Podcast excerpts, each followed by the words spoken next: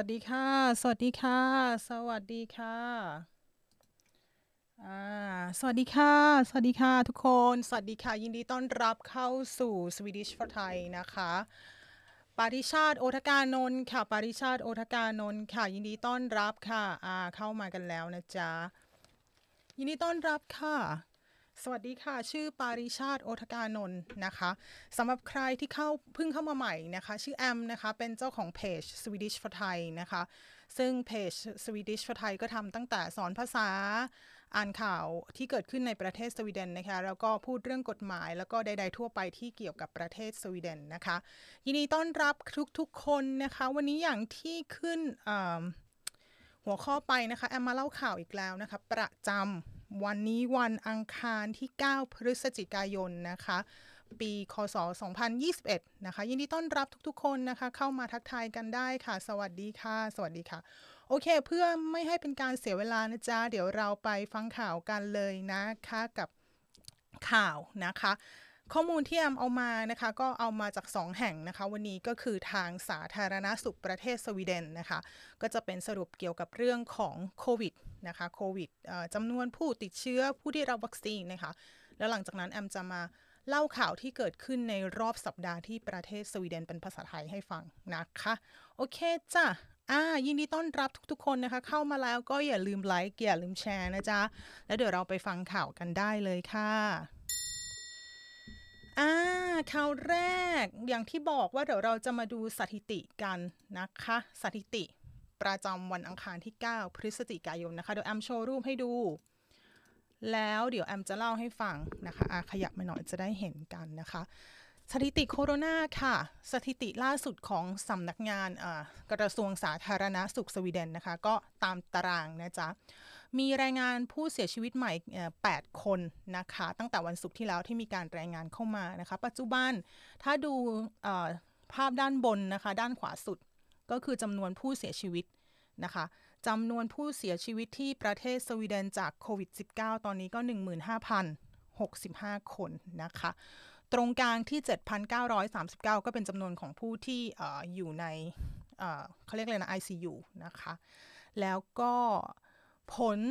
ของคนที่ได้รับการยืนยันว่าติดเชื้อโควิด ก็จะอยู่อันแรกเลยนะคะ ก็คือ1ล้าน1 79,192 คน ที่ประเทศสวีเดนนะคะยืนยันนะคะว่ามีการ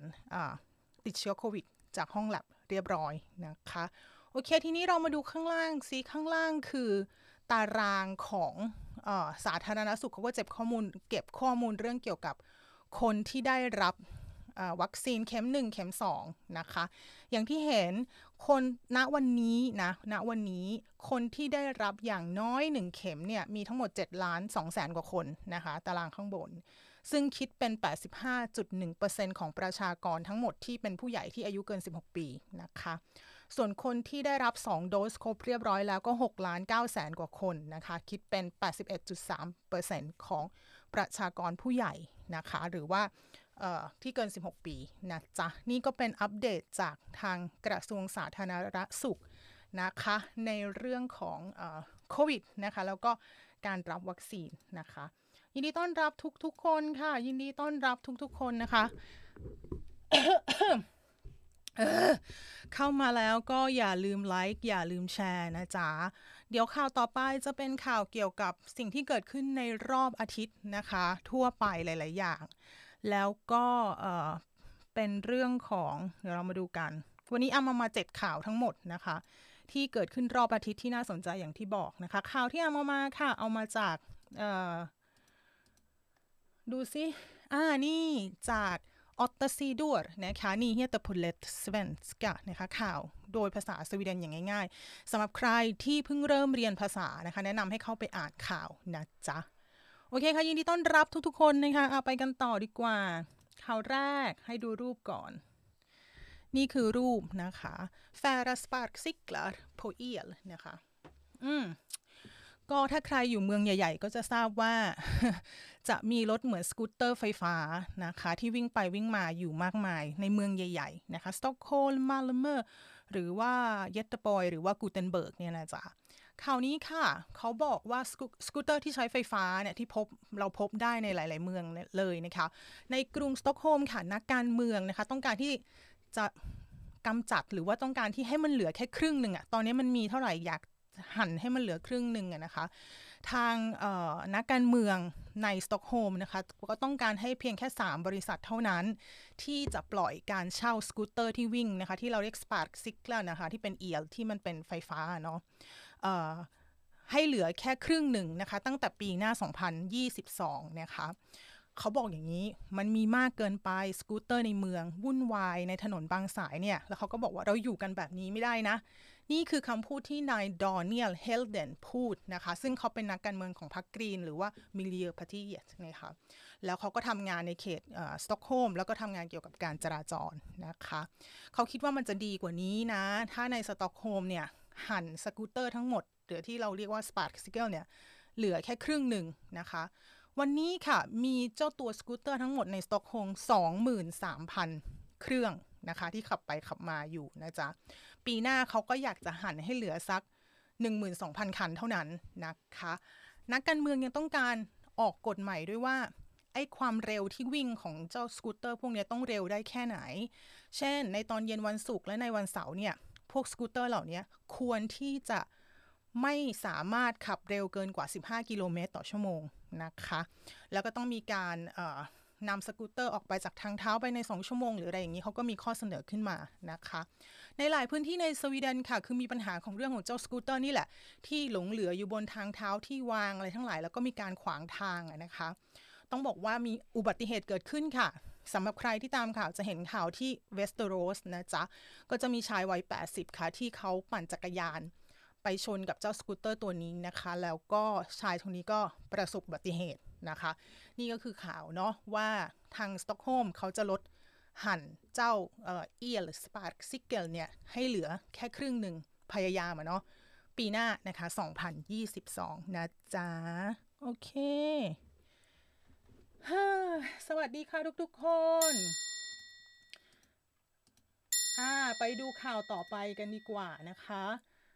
ร้อยเจ็ดสิบคนอยู่กับเรา แอมขออภัย แอมทำไมพูดวันนี้เหมือนพูดแล้วเหนื่อยๆแบบ สงสัยแอมกินกระทิงแดงเยอะไปนะเนี่ย ดูทรงแล้วเป็นแบบว่าหายใจแบบ หายใจหายคอไม่ออก อ่าข่าวต่อมาจำกันได้ไหมเมื่อหลายเดือนที่ผ่านมาที่ ร้านซูเปอร์มาร์เก็ตของสวีเดน หรือว่า Coop เนี่ยค่ะ ที่ว่า Coop ทั่วสวีเดนถูก cyber attack ก็คือการโจมตีทางไอทีนะคะทำให้ระบบต่างๆ ล่ม แล้วร้านร้านของ Coop เนี่ย ในหลายเมืองต้องปิดไปทั้งอาทิตย์เลยนะเขาบอกว่าเทรียกรีบเนะ after attack attack นะคะ attack ก็คือการจู่โจมนะคะการโจมตี นะคะเขาบอกว่าเมื่อฤดูร้อนนี้ค่ะ ก็เกิดการโจมตี IT attack เนี่ยนะคะ ไปที่ร้านขายของร้านขายของชำอย่างที่เราเห็นคูปเนี่ยนะคะ ในสวีเดนนะคะ เป็นการโจมตีทาง IT นั่นเองนะคะ มันเกิดอะไรขึ้น คอมพิวเตอร์แล้วก็เครื่องบันทึกเงินสดหยุดทำงานค่ะ ร้านค้าหลาย ๆ แห่งก็ต้องปิดลงนะคะ แล้วเหตุการณ์นี้ก็เกิดประมาณเขาเรียกว่าอะไร อาทิตย์หนึ่งอะกว่าจะทำอะไรเสร็จบางที่อาทิตย์กว่าๆนะคะ สิ่งที่เขาทำที่เกิดขึ้นเนี่ยมันเป็นอาชญากรรม อาชญากรที่โจมตีเนี่ยนะคะ เขาบอกว่าเขาต้องการเงินหลายล้านสเวนสกครูโนดเพื่อหยุดการ attack การโจมตีนี้นะคะซึ่งการเข้าโจมตีในการ cyber attack เนี่ยการโจมตีทางไซเบอร์เนี่ยนะคะมีบริษัทอื่น ๆ ในประเทศสวีเดนโดนหลายบริษัทเลยไม่ใช่แค่คูปที่เดียวนะคะ แล้วตอนนี้ค่ะตำรวจต่างประเทศไม่ใช่ตำรวจสวีเดนนะ ก็ได้ทำการจับกลุ่มคน3คนค่ะ แล้วเขาก็กำลังตามหาคนที่4นะคะที่อยู่ในแก๊งนี้ที่ได้ทำการโจมตีเนี่ยนะคะ เป็นกลุ่มชาวรัสเซียที่ชื่อว่า Revil นะคะไม่แน่ใจเขาเขาชื่อตัวเองว่า Revil หรือเปล่านะ R E V I L นะคะ ได้กล่าวว่าจริง ๆ แล้วเขาออกมาพูดว่าฉันนี่แหละเป็นกลุ่มที่เป็นไซเบอร์แอตแทกตรงนี้นะคะ ก็ตอนนี้จับได้ 3 คนแล้วก็ ตามคนที่4อยู่นะจ๊ะ อ่า โอเคเฮ้ยยินดีต้อนรับทุก ๆ คนค่ะ สวัสดีค่ะ อ่า มาดูข่าวต่อไปกันเลยดีกว่า อ่า เห็นหน้าคุ้นๆไหม เขาเป็นใครเนาะเขามาจากไหน อาทิตย์ที่แล้วหลังจากที่แอมไลฟ์ข่าวไปวันจันทร์นะคะ ช่วงวันจันทร์หรือวันอังคารเช้า คิดว่าก็มีอ่า ข่าวใหม่ออกมาที่ว่าถ้าใครหลายคนตามข่าวก็จะทราบว่านายกรัฐมนตรีที่ชื่อว่าสเตฟานเลเวียนนะคะ ก็ได้ลงจากตำแหน่งเรียบร้อย แล้วก็มีการโหวตหัวหน้าพรรคคนใหม่นะคะ ซึ่งก็จะเป็นคุณผู้หญิงในภาพนะคะที่ชื่อว่าMagdalena Andersson นะคะได้ขึ้นมาเป็นหัวหน้าพรรคคนใหม่นะคะ แต่ว่า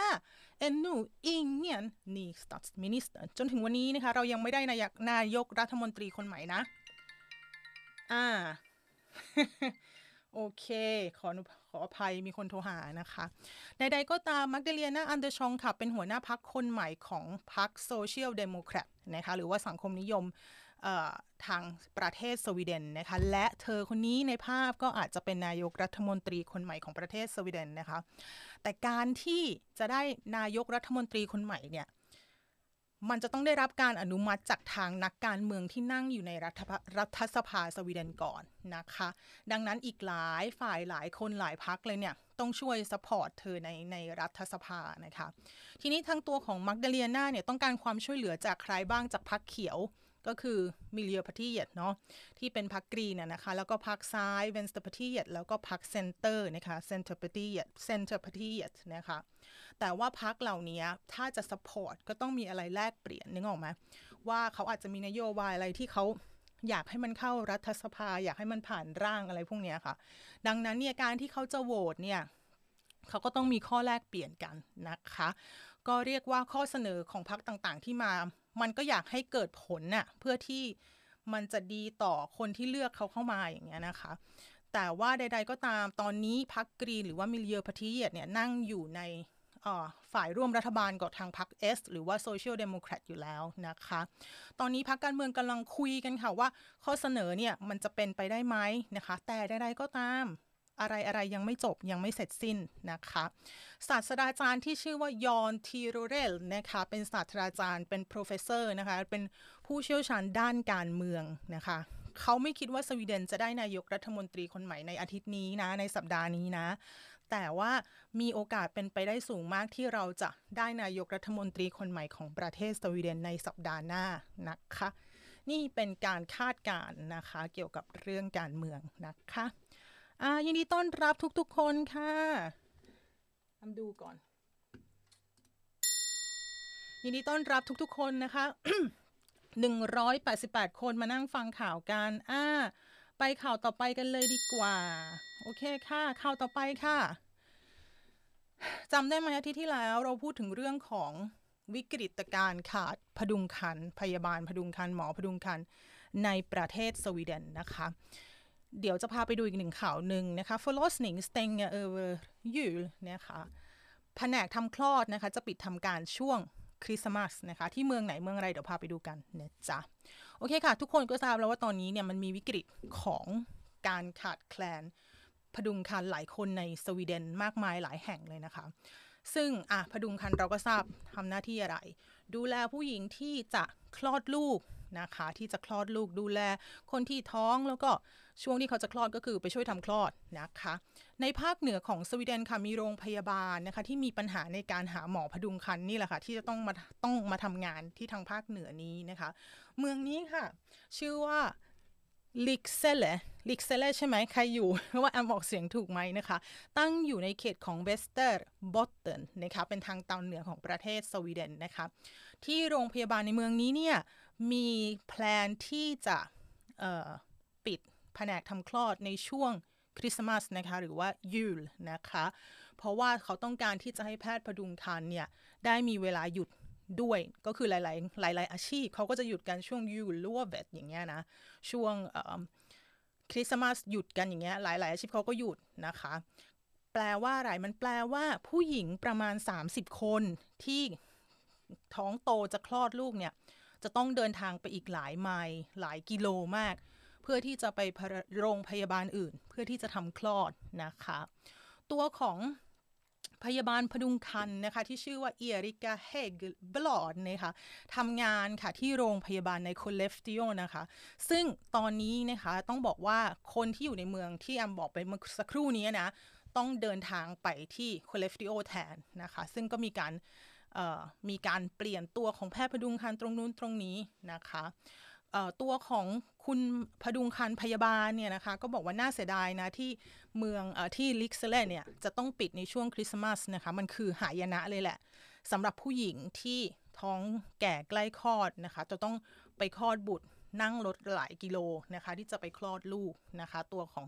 พดุงคันก็ได้กล่าวนะคะ ตัวของเธอเองกับ พดุงคันที่เป็นเพื่อนร่วมงานเนี่ยก็ได้นะเจอนักการเมืองในพื้นที่นะคะ เพื่อที่จะพูดคุยถึงวิธีการแก้ปัญหาวิกฤตนี้นะคะ ซึ่งก็กล่าวว่าจริง ๆ แล้วตอนนี้หลาย ๆ คนนะนะเขาคิดเลยนะเอริก้าเนี่ยนะคะบอกว่าถ้าใครที่อยากหางานอยู่อะอยากให้เลยว่าให้เรียนเพื่อมาเป็นแพทย์พดุงคันนะคะ หรือว่าบานมุชกันนะคะ เพราะว่าจากนี้ต่อไปก็จะได้มีค่าแรงที่สูงขึ้นนะคะ แล้วก็งานจะต้องเครียดน้อยลงนะคะ ไอ้พวกข้อจำกัดอะไรพวกนี้มันควรที่จะดีขึ้นเพื่อที่จะล็อกอะเพื่อที่จะเชิญชวนให้คนหลาย ๆ คนอยากจะเข้ามาทำงานในอาชีพนี้นะคะ นี่ก็เป็นคำพูดของทางพดุงคันที่ชื่อว่าคุณอิริกาเฮกบลอดนะจ๊ะอ้าวไปกันต่อ ไปกันต่อนะคะ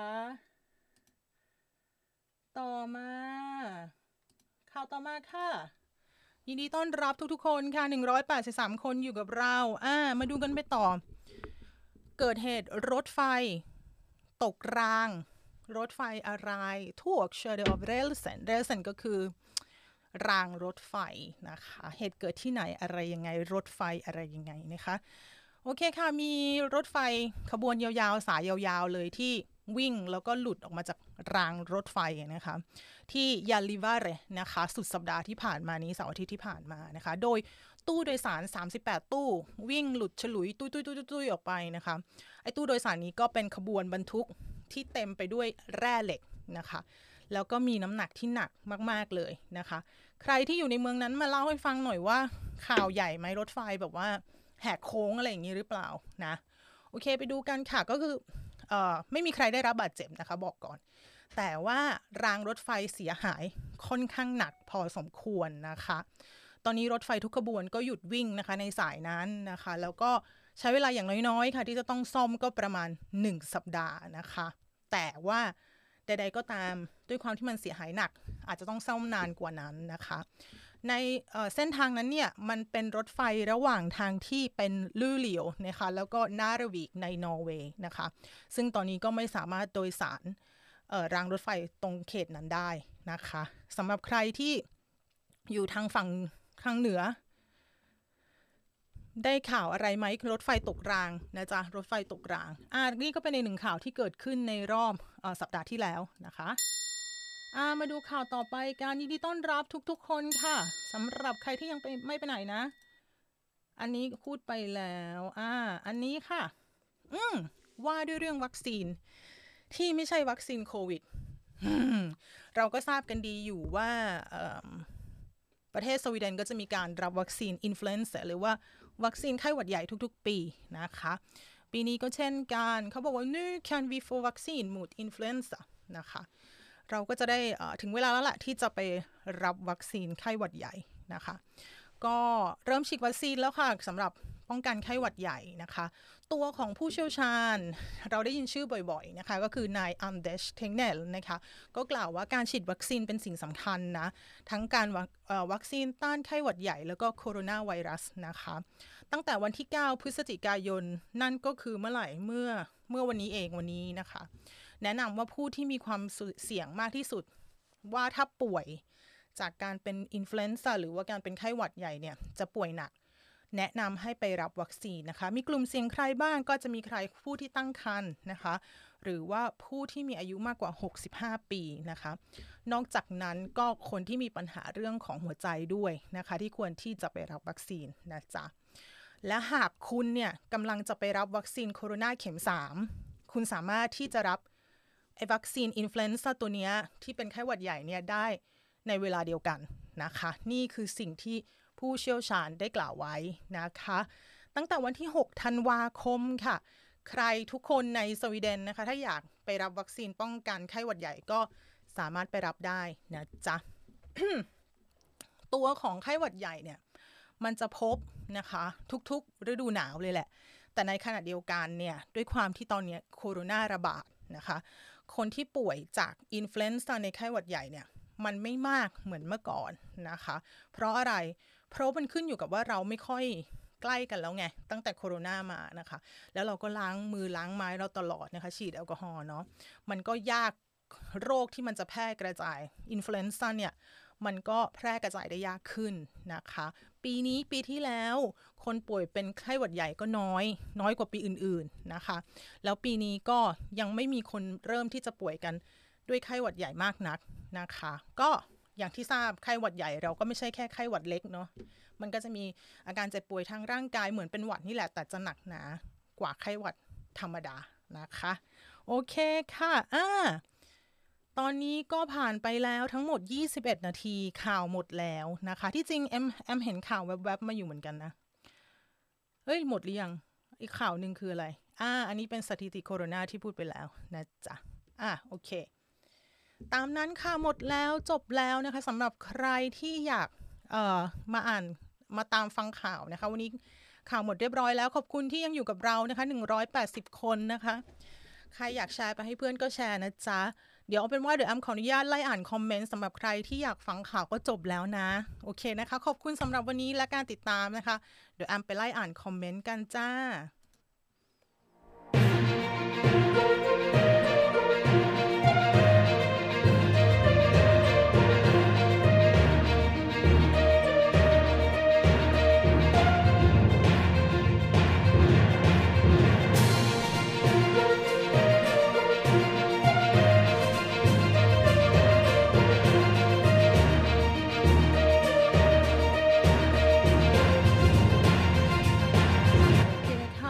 ดีทุกๆ คนนะคะ เป็นอย่างไรกันบ้างสบายดีนะจ๊ะ สวัสดีค่ะ สวัสดีค่ะ คุณอภิญญาบอกว่าทรงใหม่เทระเบิด ขอบคุณค่ะ ไปไถหัวมานะคะ จริงๆแล้วตัดมาเป็นอีกทรงหนึ่งนะคะ แต่พอกลับมาถึงบ้านแล้วเลยมาถ่ายเพิ่มนะคะ ขอบคุณนะคะที่สังเกตเห็น ด้วยความที่ว่าหัวเดิมก็ทำสีไปเละเทะนะคะ ถ้าใครตามกันก็จะรู้ว่ายิ่งกว่านกแก้วนะคะ ดังนั้นเนี่ยก็ตัดตัดมันซะนะจ๊ะยินดีต้อนรับทุกๆ คนค่ะ สวัสดีทุกๆ คนนะคะ ดูจากไหนกันจ้าสวัสดีน้องพิมพ์จ้าสวัสดีค่ะเออโอเค จริงๆแล้วเนี่ยมีหลังไมค์เข้ามาคำถามเยอะมาก ซึ่งแอมยังไม่ได้เปิด inbox อ่านเลยนะคะ ยังไงก็เดี๋ยวจะขออนุญาตตาม ตอบคำถามให้นะคะสำหรับใครที่ถามมาใน inbox นะคะ เพราะว่าเผอิญมีหลาย ๆ project เข้ามาในช่วงเวลาเดียวกันและแอมต้องปั่นงานนะคะ ก็เลยไม่ได้ตามตอบบ่อยๆแต่ว่าไม่ลืมเดี๋ยวจะเข้าไป อืมเดี๋ยวจะเข้าไปตามอ่านนะคะ แอมคิดว่าแอมจะเปิดช่วงแบบไลฟ์ตอบคำถามที่เข้ามาหลังไมค์แต่ปิดชื่อนะคะ ในกรณีที่หลาย ๆ คนถามคำถามมาคล้าย ๆ กันนะคะแอมจะได้ตอบรอบเดียวเนาะแอมจะได้ตอบรอบเดียว สวัสดีค่ะ สวัสดีนอร์เวย์ค่ะ สวัสดีค่ะทางนี้สวีเดนนะคะ ยินดีต้อนรับค่ะอ่ายินดีต้อนรับค่ะพี่ตายบอกว่ามาทานดีใจสุดๆ จากซุนสวอลนะคะซุนสวอลเป็นยังไงบ้างหนาวหรือยังหนาวหรือยังยินดีต้อนรับทุกๆ คนนะคะ ไม่ว่า ใครที่เข้ามาใหม่หรือว่าคนที่ตามกันมานานแล้วนะคะยินดีต้อนรับค่ะอ่าโอเค ตามนั้นค่ะวันนี้จริงๆแล้วแอมนั่งแปลนั่งแปลเออเอกสารไม่ใช่เอกสารนั่งแปลข้อมูล จากทางเว็บไซต์ของตม.เรื่องเกี่ยวกับกฎใหม่ในการขอ PUT วีซ่านะคะแล้วหรือว่าวีซ่าถาวรนะคะ เพื่อที่เตรียมงานที่สำหรับใครหลายคนทราบว่าไทยไวส์จะจัดงานนะคะ อีกไม่กี่อาทิตย์เนี้ยจะถึงแล้วนะคะ คือปิดรับสมัครแล้ว แล้วใน session นั้นเนี่ยมันก็จะมี session ของแอมที่แอมจะต้องนั่งเป็นล่ามนะคะ ส่วนเล็กๆ ให้กับนักกฎหมายประเทศสวีเดนนะคะ ที่จะมาพูดเรื่องของกฎหมายเกี่ยวกับวีซ่าถาวรนะคะ ดังนั้นเนี่ยแอมก็เลยหาข้อมูลไปแล้วก็ลองไปดูข้อมูล แล้วก็แปลเป็นภาษาไทยด้วยเพื่อที่จะเอาไปลงในเว็บของทางไทยไวส์ในภายหลังนะคะ แล้วน่าสนใจมาก ๆ เพราะว่าแอมคิดว่าแอมอาจจะจับเอาประเด็นเรื่องของอรายได้อะค่ะจำได้ไหมว่าเขาจะต้องมีอะไรบ้างที่เขาบอกว่าอันใหม่ มีอะไรบ้างนะ มีงานใช่ไหมแล้วทีนี้เขาจะพูดเรื่องเกี่ยวกับรายได้อะค่ะ มันจะบอกว่ารายได้อะไรที่เอามาคิด รายได้อะไรที่เอามาไม่ไม่รวมนะคะ อะไรอย่างเงี้ย น่าสนใจมากๆเลยนะ ตรงนั้นพรมคิดว่าหลาย ๆ คนก็มีคำถามในใจกันมากมายนะคะว่าฉันต้องมีรายได้เท่าไหร่ และอะไรที่เรียกว่ารายได้อะไรอย่างเงี้ยแอมคิดวันไหนเดี๋ยวจังหวะดีๆนะคะแอมจะเอาที่แอมแปลเนี่ยมานั่งเล่าให้ฟังละกัน แล้วก็เทียบเคียงไปกับทางเว็บไซต์ของอตอมอหรือว่ามีกระคุงสวายเกตนะคะ อย่างไรก็ตามหมดแล้วพอแล้วล่ะ ครึ่งชั่วโมงแล้วมั้งเนี่ยอะ25 นาทีแล้วแอมไปแล้วค่ะ ขอบคุณสำหรับการติดตามนะคะเอิ่ มีอะไรอยากมาบอกมากมายเลยจริง ๆ แล้วเนี่ยมีเรื่องเรื่องที่อยากจะไลฟ์หลายอย่างที่เห็นหายหายๆไปจริง ๆ ก็คือ ยังรับให้ปรึกษาเคสต่างๆ ที่ไม่ได้มาออกมาพูด แต่ว่าอาทิตย์ที่แล้วมีเคสหนึ่งค่ะที่แอมอคุย แล้วพี่เจ้าของเคสเนี่ยอยากให้แอมมาเล่าให้ทุกๆ คนฟังเพื่อเป็นวิทยาทานนะคะ แต่ว่าเคสนี้เป็นเคสที่ เกี่ยวกับเรื่องของพินัยกรรม มรดก แล้วก็ลูกติดสามีนะคะ ซึ่งพี่เขาบอกว่าคุณน้องแอม พี่อยากให้หนูเล่าเรื่องของพี่ให้กับคนไทย คนอื่นๆ เพื่อเขาจะได้เตรียมตัวหรือว่าเขาเรียกว่าอะไรนะ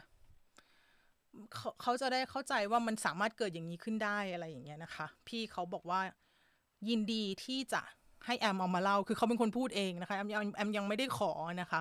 แต่ใดๆก็ตามแอมคิดว่าวันไหนเดี๋ยวแอมจะยกเรื่องนี้มาพูดเกี่ยวกับเรื่องของสามีที่มีลูกติดนะคะ แล้วเราก็มาอยู่กับเขานะคะ ในฐานะซัมบูนะคะ แล้วก็เป็นเรื่องของสมบัติเรื่องมรดกนี่แหละค่ะเอ่อใดๆก็ตามเดี๋ยววันไหนวันไหนวันดีๆ สักวันนะคะ แอมจะมานั่งไลฟ์เรื่องนี้ด้วยนะคะ แล้วก็มีเรื่องอื่นเยอะแยะมากมายเลยจริงๆแล้วมีเรื่องงานวีซ่าทำงาน ทำไมจะขอยังไงที่หนึ่ง step หนึ่งสองสามอะไรอย่างเงี้ย มากมายมากเลย แต่ใดๆก็ตามยังไม่หายไปไหน แล้วเดี๋ยวแอมจะไล่ตามตอบนะคะคำถามใน inbox นะคะ อย่างที่บอกรอหน่อย ถ้าสำหรับใครที่ได้คำตอบแล้วก็เข้าไปเขียนเลยก็ได้ว่าน้องแอมพี่รอไม่ไหวแล้วพี่ได้คำตอบแล้วค่ะขอบคุณมากค่ะไม่เป็นไรอะไรอย่างเงี้ยนะคะ โอเคค่ะ ขอบคุณสำหรับการติดตามค่ะ วันนี้แอมไปแล้วค่ะ ปาริชาติโอทกานนท์นะคะ อย่าลืมรักษาสุขภาพบุญรักษาพระคุ้มครองทุกๆคนค่ะ วันนี้ไปแล้วค่ะ สวัสดีค่ะ